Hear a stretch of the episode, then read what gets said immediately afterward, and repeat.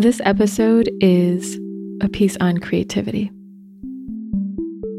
The Embody podcast accompanies you on your journey of remembering and embodying your true nature, integration, and alignment with your vibrational clarity, self love, and living a life of beauty and wholeness.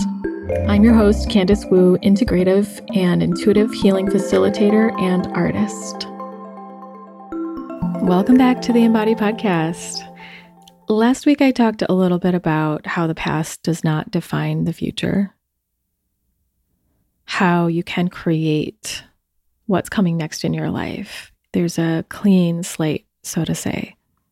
At least there's a possibility of that. Whether or not, you know, our unconscious world is actually putting an intention out there. And then we get the feedback of what was put out there through through our energies, through our state of being.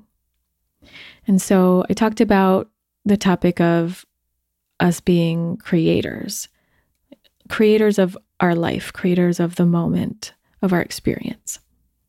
This week, I want to talk about creativity in a sort of different sense. And I don't have a full grasp with my words of what I mean. So I'm just going to fumble through it, I guess, or say what comes to me about it. But creativity, a more distinct version of our ability to create, not one that's like general, like our experience generally in life, in our the fullness of our life, but the feeling of creativity that is more an expression, an artful expression of who we are that that we are usually referring to when we talk about creating music or creating artwork or creating a beautiful cuisine, a beautiful meal, something that has beauty or something that is an expression of something we want to say. That's not just our general life. And I wrote something about it a while back that I wanted to share today. Creativity. Each moment of creative energy that turns into thought form, we call an idea.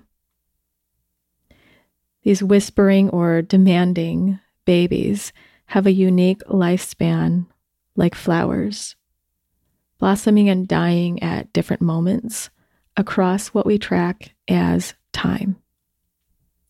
Some come back each year, and some you water and give sunlight for a while, and they grow big and beautiful. But the ones that died are not less beautiful or worthy of the moment or moments they existed. The ones in their graves also have their place.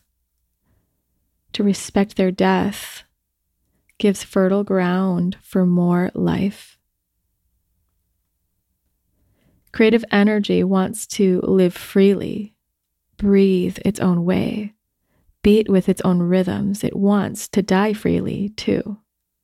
It commands respect, at least for the moment, even if only with this breath. And it may do best without judgment, even post mortem. And at other times, creativity does well with some curious teasing, coaxing, or banter for it to come to the playground. To force feed a beautiful or silly or even stupid, those can be fun, by the way, idea into the computation system of productivity or convict them to a to do list can be a slow death for some. Well, not for others, though, because that works for some people. And if it works, all right. Or to judge the fact that you didn't follow through with your 106th sticky noted idea, this can stifle.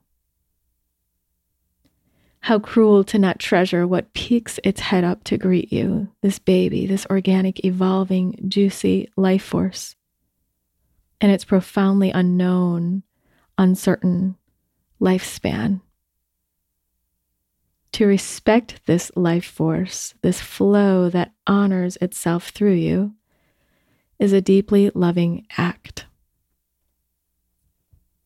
And as you follow your bliss, joy, fun, kink, your strangeness, anger, ferocity, or whatever feeling is interesting, the vitality that carries you through has a magical way of turning into something or turning you into something. It might even change you if you let it.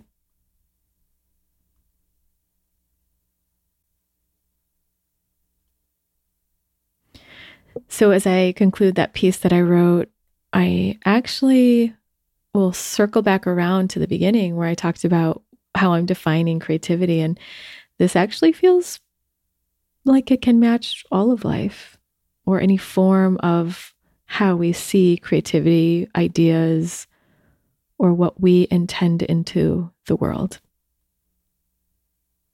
I'm curious about your thoughts if this struck you in any way, or if you have a challenge to any of these ideas or thoughts, feel free to message me, email me. I love hearing from all of you. Thanks so much for joining me today. And that's all.